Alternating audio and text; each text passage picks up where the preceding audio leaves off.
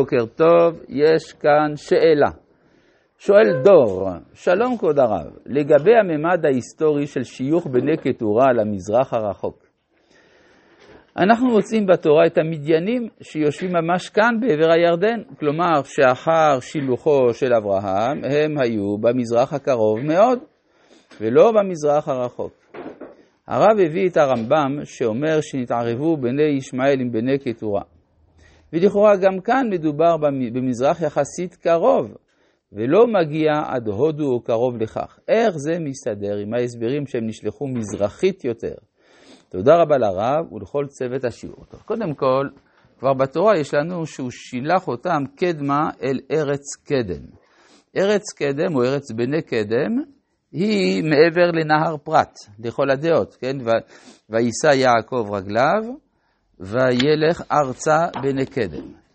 עכשיו, זה אומר שיש יחס כלשהו בין המדיינים, למרות קרבתם הגיאוגרפית אלינו, לבין בני קדם היותר רחוקים, שהם אותם אלה שמצאנו עדויות ארכיאולוגיות שאליהם הגיעו בסוף להודו. אלא מה? יכול להיות שמשפחות התחלקו זה מזה. גם בלעם, כלומר גם בלק, שולח אל בלעם ארץ בני עמו, לקרוא לו. אז משמע שיש יחס כלשהו בין המדיינים לבין העמים שמעבר לפרט. אלא אם כן אומר שעמו, בני עמו, זה שם של העם. יש גם טענה כזאת. טוב, ובכן, אנחנו ממשיכים בספר בראשית, פרק כ"ה, בפסוק ז'. ואלה ימי שני חיי אברהם, אשר חי. 100 שנה ו70 שנה ו5 שנים. ביטוי משונה קצת. מה זה אשר חי? היה אפשר לכתוב, ואלה ימי שני חיי אברהם, 100 שנה ו70 שנה ו5 שנים. הביטוי אשר חי, לכאורה הוא ביטוי מיותר. מצאנו את הביטוי הזה בשני מקומות בלבד. המקום השני זה פה. והמקום הראשון, באדם הראשון. והיו ימי אדם אשר חי 30 שנה ו900 שנה. למה? כי אשר חי פירושו שהוא היה באמת חי. עכשיו, מה זה להיות חי? חי זה להיות עצמאי. כי ברגע שהאדם איננו עצמאי, לא הוא חי, אלא מי שהוא תלוי בו, הוא החי דרכו. עכשיו, כל אדם יש לו הורים, אז הוא לא חי מכוח עצמו. הוא המשך החיים של ההורים שלו. היחיד שאין לו הורים זה האדם הראשון. אז אצלו נאמר שכל השנים, מאז הופעתו בעולם, הוא חי. וגם אברהם, הוא מייסד אנושות חדשה, הוא איננו תלוי באביו. אז לכן רק בשניהם יכתוב אשר חי, זה גם אומר שכל המשפחה של האבות זה בנייה מחודשת של מיקרו-אנושות במקומות שבהם האנושות נכשלה ולא הצליחה, אז עם ישראל עושה מחדש את העבודה למען האנושות.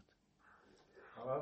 כן. למה אברהם אבינו שהוא העדיף להביא אישה ליצחק מבני נחור? ולא מבני ישראל, למשל, מבני קטורה. תראה, כשמשהו לא בדיוק עובד, אני חוזר פה לשאלה שאתה שואל. שואל, מדוע אברהם העדיף מבני נחור להביא אישה ליצחק, ולא מבני ישמעאל או בני קטורה? טוב, בני קטורה עוד לא היה, אבל הסיבה, אני חושב, היא פשוטה. כשמשהו לא עובד, אתה צריך לחזור למקור. עכשיו, בני... מה? גם אצל נחור זה לא עבד. אצל נחור זה עבד כי זה מחצית מהתוכנית של תרח, או של עבר. יש מגמה של השפעה קוסמופוליטית, וזה בא לידי ביטוי בנחור. והיא צריכה להצטרף אל המגמה הלאומית של אברהם. ככה נראה. אם לא, אין לי הסבר. צריך הסבר, לא? מה? יהודה זה סיפור אחר. יהודה הוא לוקח כנענית בכלל. למה יהודה לוקח כנענית? יש איזה היגיון בדברים האלה. אצל יהודה, מאחר והזהות של עם ישראל נולדה, אז אין שום בעיה לצרף את הצדיקות של בנות כנען. עד רבה, בנות כנען שיש להם שייכות טבעית אל הארץ. מובן? אז שאלה, למה קרו תקלות? זה אנחנו נראה בהמשך. כשנגיע ליהודה, בעזרת השם נעסוק בזה. וימות אברהם בשיבה טובה, זקן ושבע, ויאסף אל עמיו. מה זה עמיו? עמיו זה הכוונה קרוביו, קרובי משפחתו. גם בערבית, עם זה דוד. כן? דוד בערבית אומרים עם. אז גם קרובי המשפחה, זה נקרא ויאסף אל עמיו. עכשיו, מצד שני, ברור שעמיו, קרובי משפחתו, לא היו במערת המכפלה. הם היו מעבר הנהר. אז איך הוא נאסף אליהם? מכאן ראיה שהכתוב מניח שיש חיים אחרי המוות. בניגוד למה שהמחקרים טוענים, שאין בתנ"ך עדות לאמונת הישארות הנפש, הנה אנחנו רואים, ויאסף אל עמיו, למרות שזאת לא קרבה בקבר. אם כן מדובר בקרבה מסוג אחר. איזה עם? זה משהו חדש. מה, נחור? אל תרח. תרח, כן. תרח זה זהות ישנה, שאנחנו לא מתייחסים. מה אני אעשה? הוא כן מתייחס אליה, מה אני אעשה? אלא יש הבדל בין המובן הפרטי לבין המובן הלאומי. כלאום, אברהם בונה זהות חדשה. אבל יש לו משפחה. מכיר אותם. מן הסתם, כשתרח היה מגיע, אברהם היה קם לפניו או משהו כזה. לא מדבר עליה אדם הראשון. אדם הראשון? הוא ממשיך את הסגולה. אז עוד יותר חזק, כן? אז אם באמת הוא נאסף אל אדם הראשון, אז משמע שבאמת יש הישארות של אדם הראשון. אבל זה קשה לומר, עד כדי כך. אז מכפלה מסתדר. אחר כך, כן. טוב, בסדר. אם כי לא כתוב מפורש בכתוב שהאדם הראשון קבור במערת המכפלה. לא כתוב. טוב. ויגברו אותו יצחק וישמעאל בניו אל מערת המכפלה, אל שדה עפרון בן צוחר החיתי אשר על פני ממרא. מכאן חז"ל הסיקו שישמעאל עשה תשובה, ששם את יצחק לפניו בהלוויה של אברהם, ויקבור אותו יצחק ואחרי זה ישמעאל. כן, עכשיו זה אומר שמהי התשובה של ישמעאל? התשובה של ישמעאל זה לכבד את יצחק, כי הרי לאלוהי אברהם ישמעאל חוזר בתשובה בקלות. כבר לפני 1300 ומשהו שנה, ישמעאל עשה תשובה אל אלוהי אברהם, כשקיבל את אמונת המונותאיזם.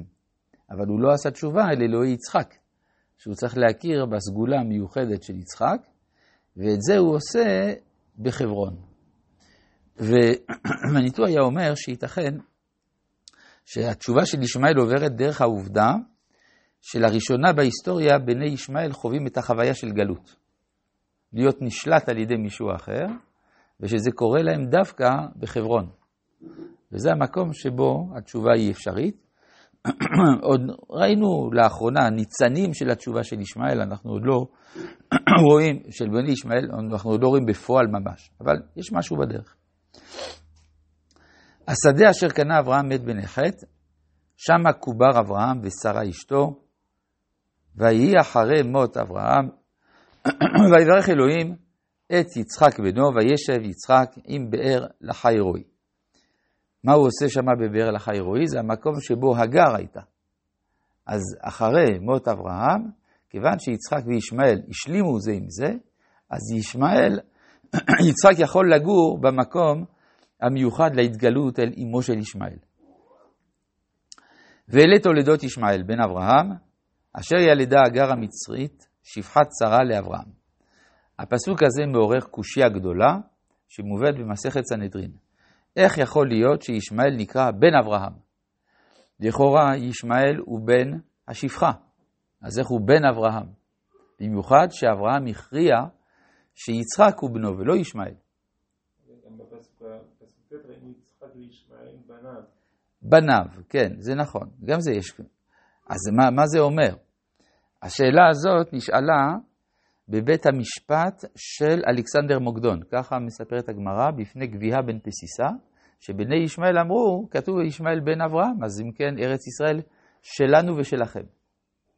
והיה צריך את ההתערבות של גביהה בן פסיסה כדי לענות, ועל זה יש סוגיה שלמה שנראה בפעם הבאה.